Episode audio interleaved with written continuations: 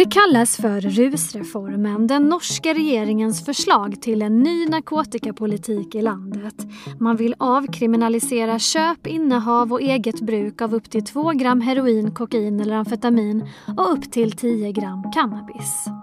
Drogbrukare ska få hjälp, inte straff, säger utbildnings och integrationsministern Guri Mellby som kallar förslaget för den viktigaste socialpolitiska reformen i modern tid.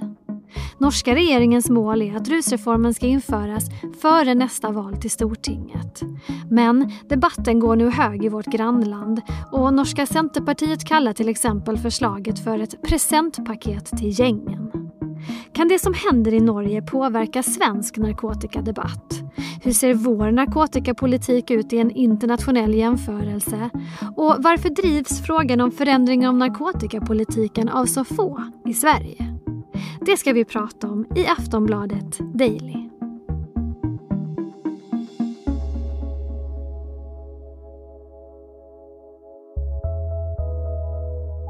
Och vi gör det med Oshin Cantwell som är nyhetskolumnist och seniorreporter på Aftonbladet. Han får börja med att berätta hur det svenska politiska samtalet kring narkotika ser ut i dagsläget.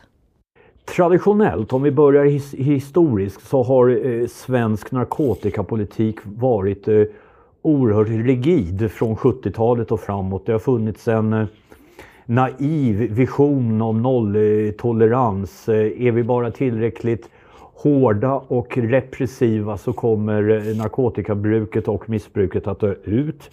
Eh, det här kulminerade på 80-talet då, då, då innehav för eget bruk eh, eh, kriminaliserades och polisen började jaga småknarkare istället för de stora hajarna. Eh, antalet unga narkomaner sköt i höjden. Men de senaste åren har, har det skett liksom en nyansering av debatten och små, små, små liberaliseringar har skett. Exempelvis fanns det tidigare ett, en möjlighet till kommunalt veto mot eh, eh sprutbytesprogram. Det kommunala vetot eh, har tagits bort. Numera är det liksom alla kommuners och regioners skyldighet att hjälpa sjuka människor. Så förbättringar sker, men det har gått långsamt. Vi kommer återkomma till hur det ser ut i Sverige men i vårt grannland Norge så rör det ju på sig rejält. Vad är det som håller på att hända där vad gäller narkotikapolitiken? Ja, den norska regeringen har eh, ja, kort sagt eh, föreslagit en eh, avkriminalisering, eh, vilket inte är en legalisering, men avkriminalisering av eh, innehav av mindre mängder eh, narkotika. Det här är ett djärvt steg. Oppositionen är, för att uttrycka det milt, inte helt imponerad och det ska bli intressant att se vad som händer. Oppositionen i Norge menar att gängen kommer att vinna på det norska förslaget. De kallar det rent av ett presentpaket till de här. Andra menar precis tvärtom, att gängen kommer att förlora mark om det avkriminaliseras. Då. Vad tror du? Finns det något bra svar på hur det skulle påverka gängen till exempel? Nej, det finns inga riktigt riktigt bra svar. Eh, det finns ju för all del en del eh, forskning, bland annat en ganska eh, eh, ny amerikansk studie som har tittat på några delstater där innehav av cannabis har avkriminaliserats.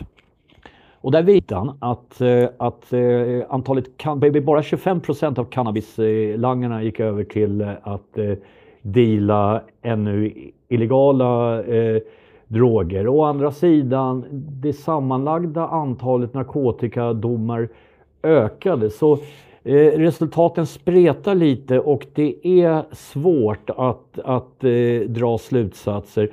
Och det går inte heller bara att utan vidare överföra amerikanska förhållanden till norska eller för all del svenska.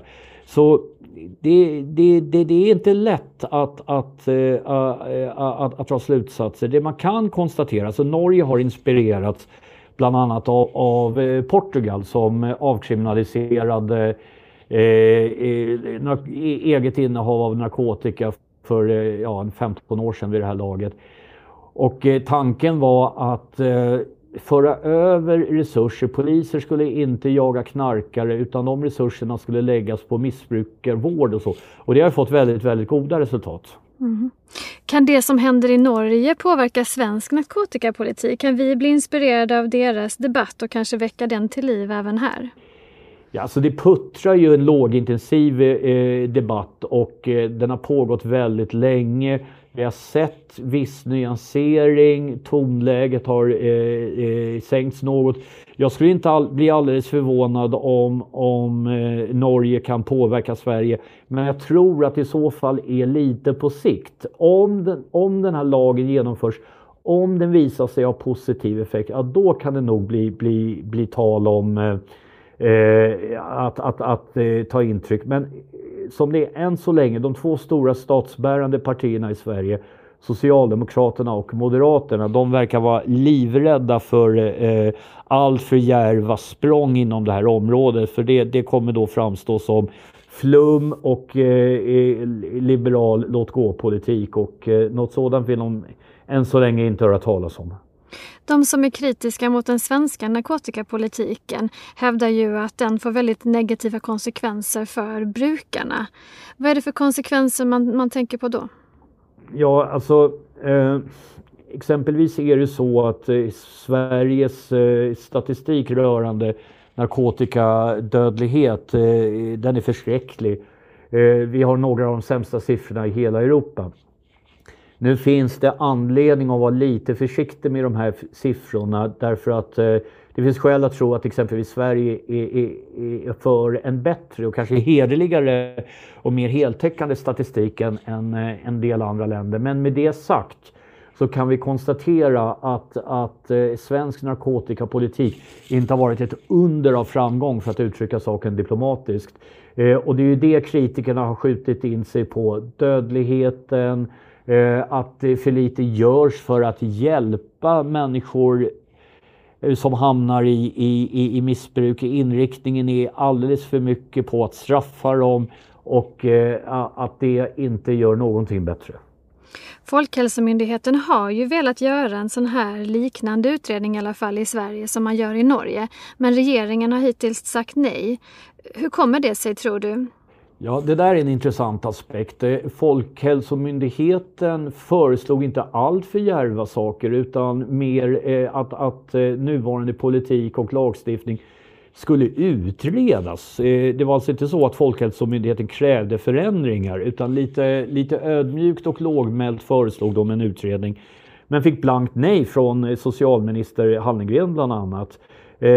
Och det visar ju att i dominerande politiska led i tiden ännu inte är mogen för en eh, seriös debatt och för en reformerad svensk narkotikapolitik. Och det är, tycker jag, väldigt synd därför att någonting behöver göras. Varför drivs frågan av så få i Sverige egentligen? Alltså på väldigt många håll i världen så gör man ju väldigt stora förändringar, men inte här. Ja, det är en bra fråga. Eh, jag tror att det finns ett eh, antal förklaringar.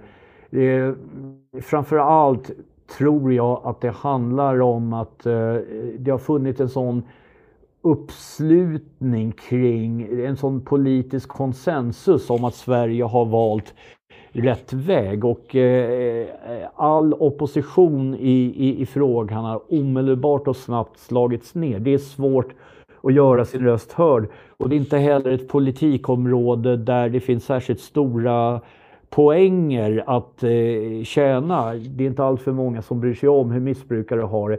Sen så tror jag också att vi ska se det här i den eh, den tidsanda vi befinner oss i i Sverige handlar ju väldigt mycket om straffskärpningar, om repression och att då och att då sticka upp och säga, eh, föreslå en, en liberalisering och en reformerad svensk eh, narkotikapolitik. Det kommer eh, fortfarande att mötas av en väldigt stark opinion. Dock har vinden lite smått och försiktigt sedan några år tillbaka börjat svänga. Om man gör en internationell jämförelse, sticker den svenska narkotikapolitiken ut då som någon av de hårdaste? Ja, eh, straffen för narkotikabrott, för att ta ett exempel i Sverige, har ju varit oerhört eh, eh hårda, åtminstone i ett europeiskt eh, perspektiv. USA ska vi nog inte riktigt jämföra med därför att där, du, du, det, där ser rättsskipningen lite annorlunda ut. Men i ett europeiskt perspektiv har eh, Sverige eh, stuckit ut. Nu har ju för all del förändringar skett även på det området och det handlar framförallt om att Högsta domstolen för snart, eh, ja vad kan det vara, en 6, 7, 8 år sedan i ett antal domar skapade nya prejudikat som, som faktiskt mildrade eh, svenska straff. Men fortfarande så sticker Sverige ut, inte minst eh, rörande det vi var inne på tidigare, nämligen den höga narkotikarelaterade dödligheten. Sist här hörde vi Oisin Cantwell, nyhetskolumnist och seniorreporter på Aftonbladet. Jag heter Olivia Svensson och du har lyssnat på Aftonbladet Daily. En podd som det går jättebra att prenumerera på så att man inte missar något avsnitt. Vi hörs igen snart. Hej då.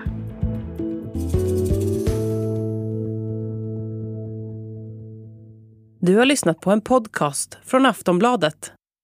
Ansvarig utgivare är Lena K Samuelsson.